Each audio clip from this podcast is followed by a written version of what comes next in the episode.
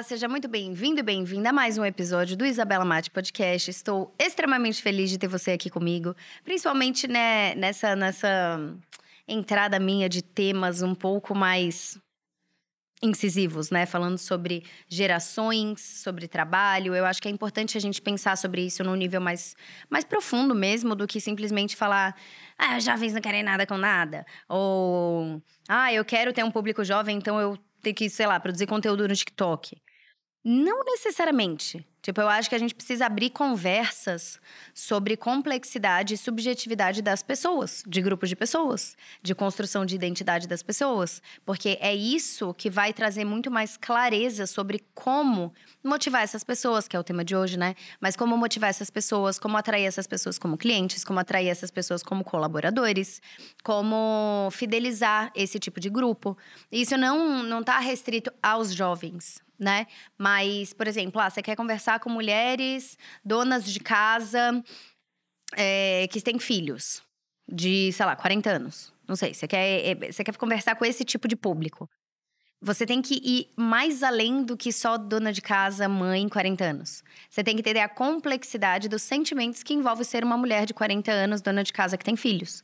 Então, é, você tem que entender quais são os sentimentos, a subjetividade, quais são os desejos, quais são os medos. E eu acho que em compreender isso e, e gastar um tempo mesmo, não é nem gastar, é investir, né? Mas investir um tempo mesmo para compreender o que está além dos nossos olhos é o que traz pra gente a habilidade de conseguir inovar, diferenciar, tocar o coração das pessoas, criar um movimento e ter muito mais resultado, até financeiramente falando, para o teu negócio, para sua empresa, é, ou se você está trabalhando como CLT numa empresa e você é responsável por liderar algum time que tem contato com o cliente, compreender essas nuances, eu acho que isso facilita o trabalho de todo mundo, sabe? dentro dos negócios e também fora dos negócios, né? Você conseguir se relacionar com as pessoas, tendo uma visão mais de se colocar numa posição mais humilde, de ouvir, de querer compreender, de querer aprender, do que naquela posição de eu sei tudo e vou sair fazendo, se der errado eu mudo, sabe? Não dá para você compreender tão de forma tão completa as pessoas se você não um, realmente vai lá e se predispõe a ouvir essas pessoas. Então, esse é, inclusive, o primeiro ponto sobre o podcast de hoje, que é por que as empresas não sabem motivar os jovens.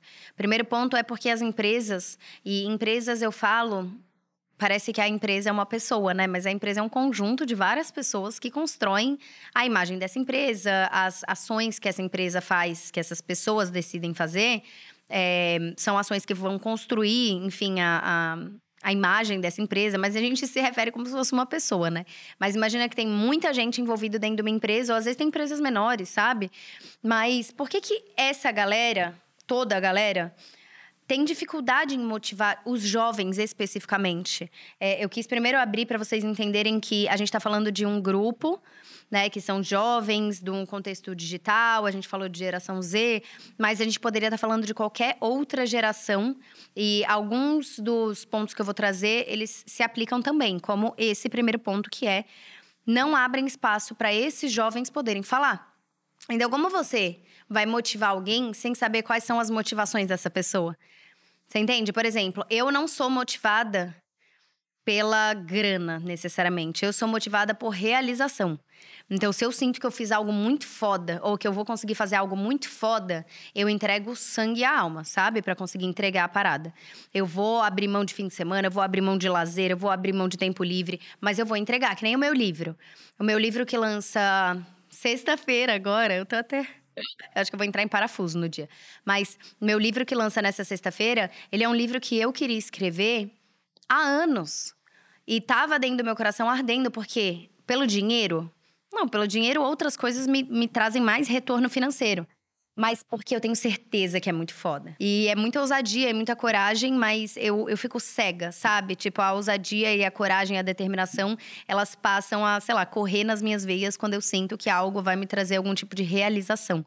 E realização que eu digo é uma realização pessoal, como se eu sentisse que eu tô.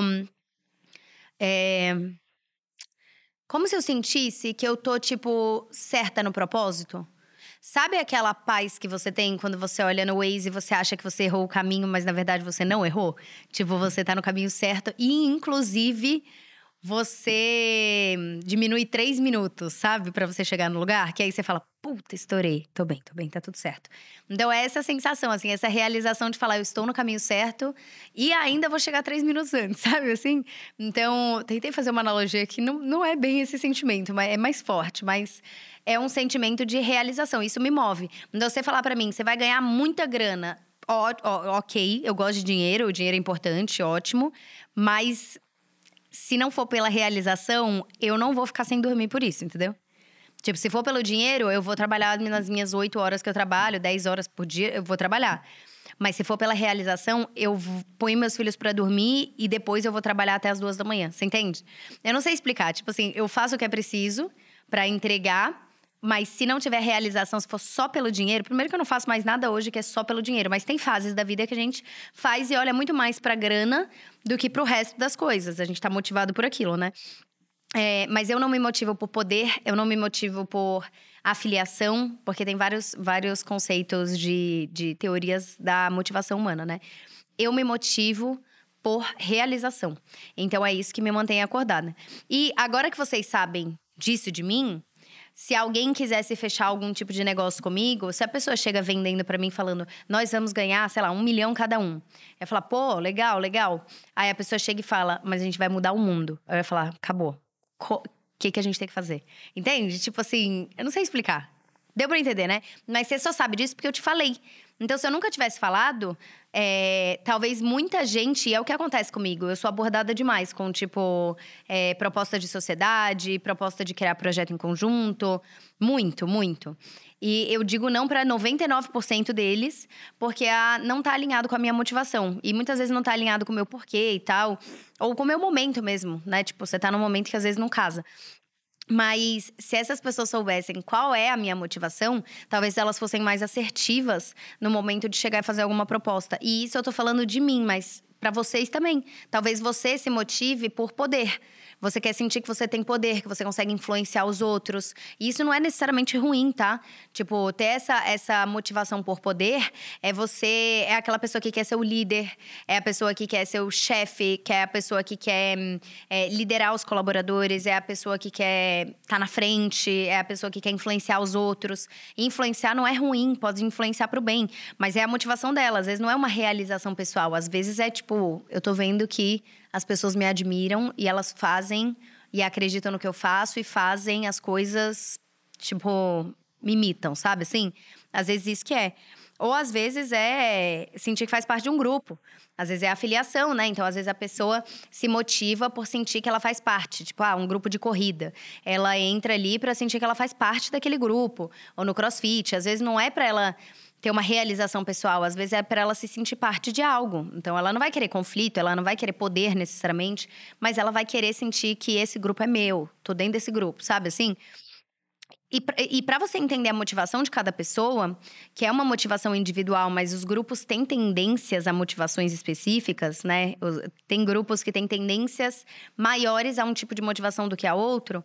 Você começa a entender que hum, que fica mais fácil de você tomar certas atitudes no negócio para motivar esse tipo de pessoa. Então, quando a gente pega jovem, e jovem eu estou incluindo desde, sei lá, pré-adolescência, adolescência até o início da vida adulta ali, porque depois de jovem vira adulto, né? E depois de adulto vira, enfim, sei lá, idoso. A gente vai indo nessas, nessas, nesses patamares. Mas quando você para para perceber, os jovens no geral, que é essa pré-adolescência, adolescência início da vida adulta, normalmente eles têm muito mais motivação por é, pertencimento sabe? Eles têm mais motivação por pertencimento, por fazer parte de um grupo, do que por poder necessariamente. Então, para você motivar um jovem, ele tem que sentir que ele faz parte de algo. Por isso que tantos jovens estão dentro de grupos para, sei lá, grupos em prol da sustentabilidade ou do meio ambiente. É, e eles, às vezes, passam tardes, que eram para ser tarde livre, distribuindo panfleto para salvarem o mundo, tipo organizações e tal. Porque quando você sente que você faz parte de algo, isso não é restrito aos jovens, mas é mais, é mais é, recorrente no grupo de jovens. O pertencimento, sabe? Identificação social, pertencimento, isso tá inerente ao ser humano, mas nos jovens é ainda mais forte.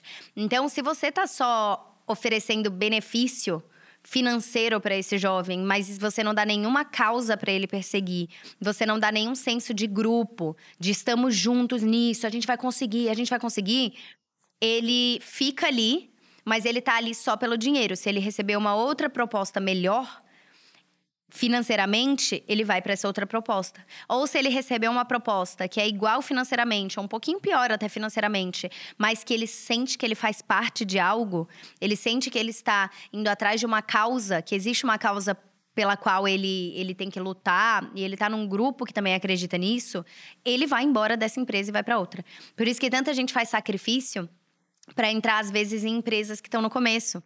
Então, às vezes, tem empresas que estão no começo e conseguem recrutar pessoas que já são até sênios, e são pessoas que vão ganhar pouco, que vão trabalhar muito, mas que elas acreditam na causa, elas acreditam no porquê, elas acreditam no movimento, e elas ficam junto, sabe?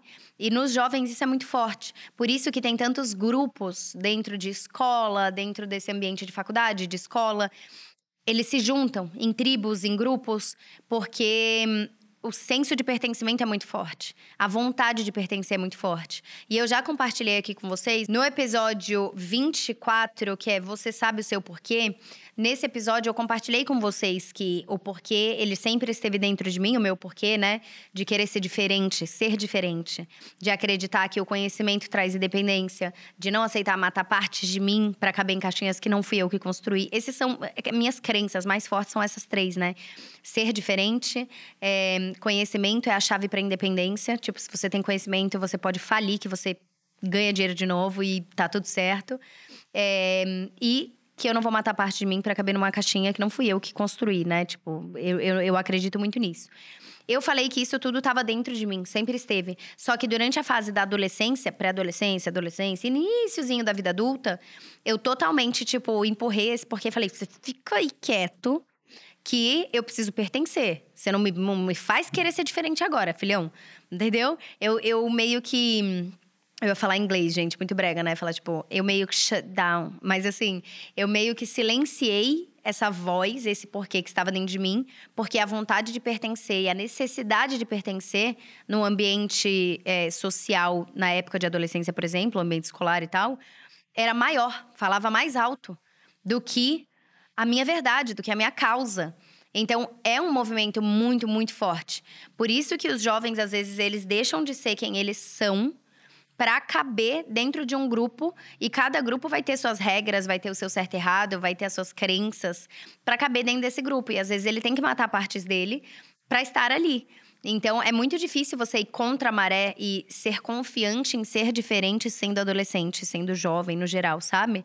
É, porque a vontade de pertencer, principalmente quando você está construindo a sua identidade, você está construindo a sua a sua percepção do seu eu, sabe? Assim, você tá, ainda tá construindo quais são seus valores, suas crenças, suas forças, suas fraquezas. Você tá descobrindo quem você é, a sua personalidade. É, é muito difícil você se sentir confiante quando você não se encaixa. Porque o encaixar, ele é um, uma referência de que você está no caminho certo quando você é adolescente. Por mais que você esteja no caminho mais errado de todos, né? Mas se encaixar dá aquela sensação de segurança. Porque você tá numa situação de muita insegurança, de não saber quem você é, o que, que você gosta, o que, que você vai fazer da vida, cobrança de o que, que você é, o que, que você vai ser. Que... E aí você tá numa situação de incerteza, a segurança tá dentro do grupo, tá dentro do pertencimento. Então, quando você entende isso, você consegue ver que é mais fácil de tomar decisões para motivar os jovens quando você entende essa complexidade que não está em livros de negócios necessariamente.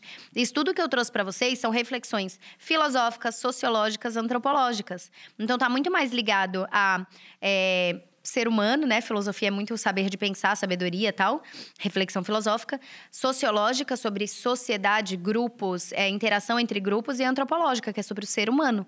Então, esses, essas três disciplinas e áreas de estudo, elas trazem muita clareza sobre decisões de negócios que nós precisamos tomar. E é por isso que eu sou muito defensora da multidisciplinaridade.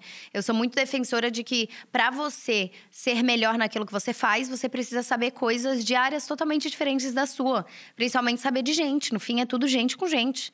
A gente fala de empresa, mas são pessoas, são pessoas que contratam, são pessoas que demitem, são pessoas que é, fazem as regras da empresa, são pessoas que fazem o balanço contábil, são pessoas que tomam decisão sobre que produto vai ser lançado ou não, são pessoas que fazem ação de marketing, são pessoas. E são pessoas que consomem, são os clientes que consomem, são pessoas. A gente fica dando nome, né? Cliente, VP de marketing, CEO, mas são pessoas. Então, quando você entende que são pessoas, compreender um pouco mais sobre a subjetividade e complexidade das pessoas é o que traz muito mais clareza para nós sobre que atitudes concretas nós podemos tomar para motivar essas pessoas.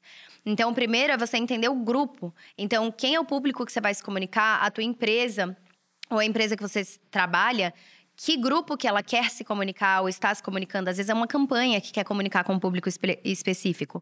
E, e esse grupo, quais são as particularidades da construção da identidade desse grupo? Então, tipo assim, em que fase ele está?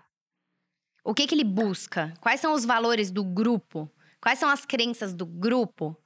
Em que ambientes esse grupo tá? Porque se você consegue estar tá nos ambientes que esse grupo tá, você consegue visualizar muito melhor a dinâmica social, a dinâmica de poder.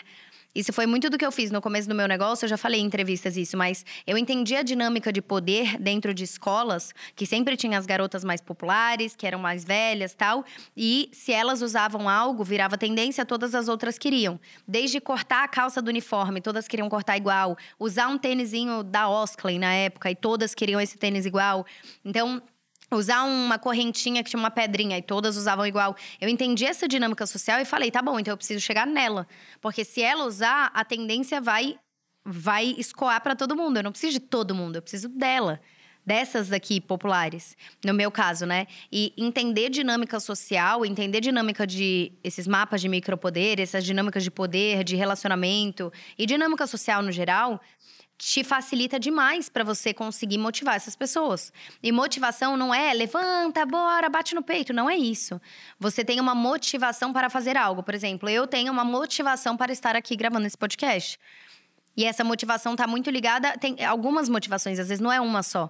Mas eu estou gravando esse podcast porque eu acredito que o Isabela Mate Podcast, ele tem um propósito maior do que eu eu acredito que ele vai ser um instrumento muito forte dentro de tudo que eu faço de mudança.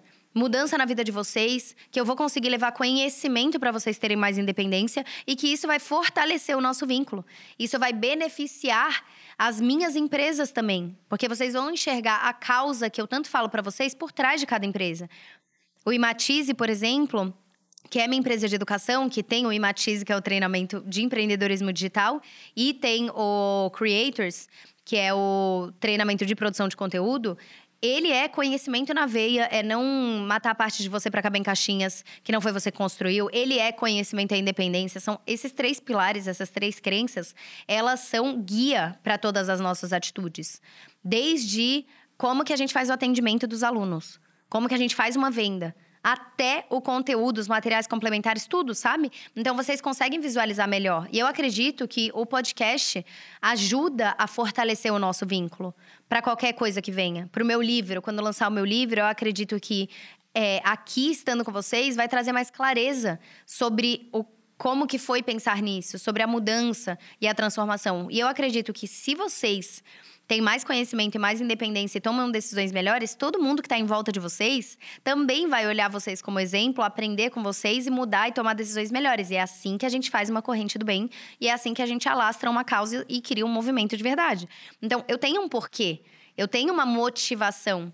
Às vezes, ó, por exemplo, tem gente que tá na escola eu não sei quantos anos você tem, né, que tá ouvindo aqui, às vezes você pode ser novo, né?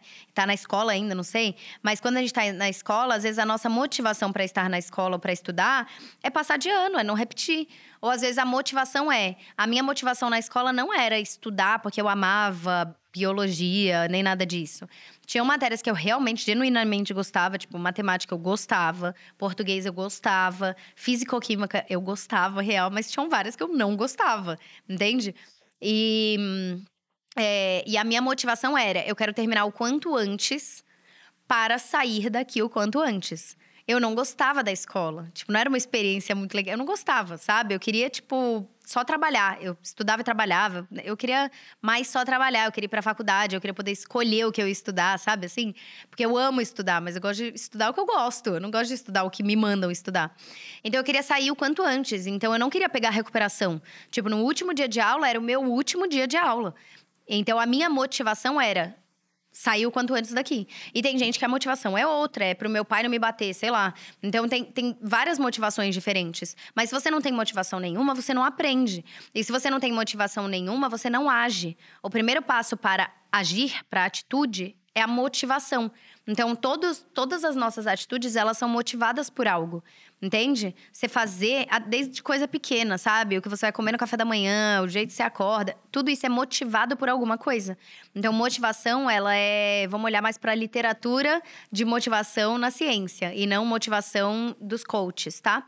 Queria que a gente fizesse essa distinção. Então, motivar o jovem está muito ligado a impulsioná-lo a tomar algum tipo de decisão.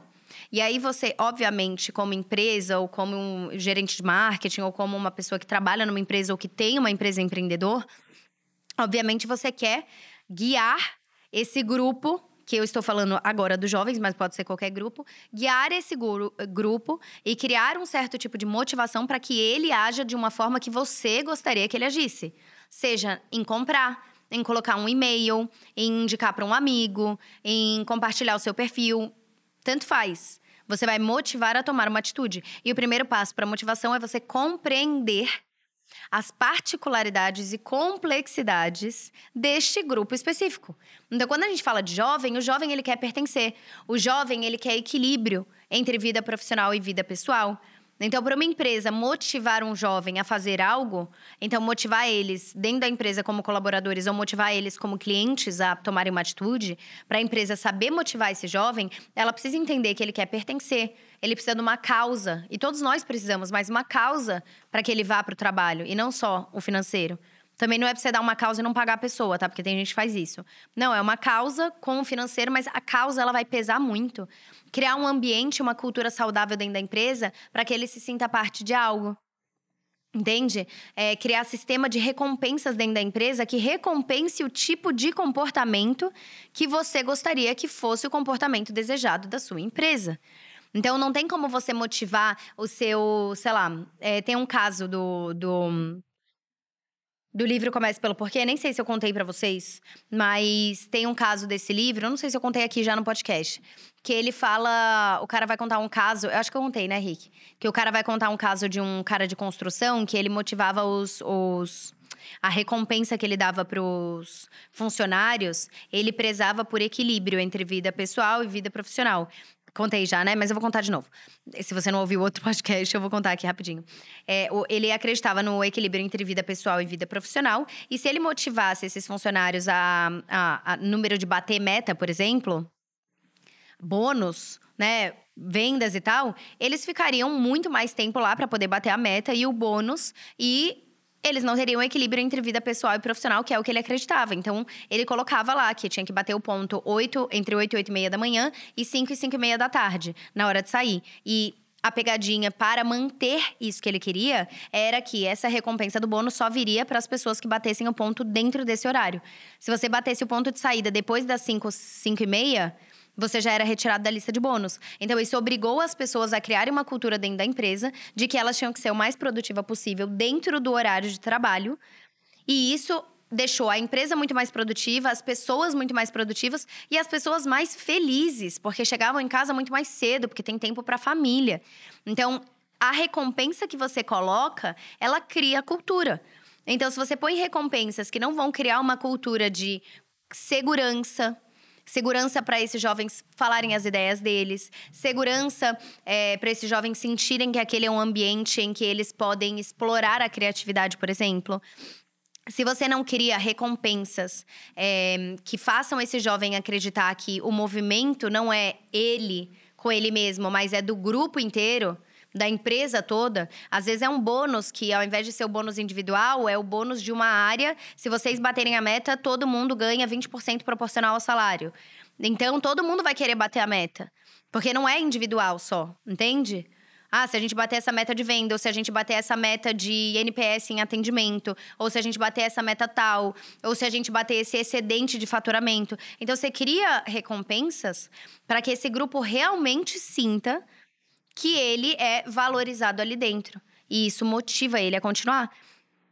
E quando eu falo sobre motivar o lado externo, é tudo que eu falei antes, né? Você tem que entender as particularidades da construção desse grupo. Mas é, eu acho, eu, eu, fico assim, eu, eu tô tentando fazer episódios mais curtos pra gente ser bem objetivo no assunto, sabe?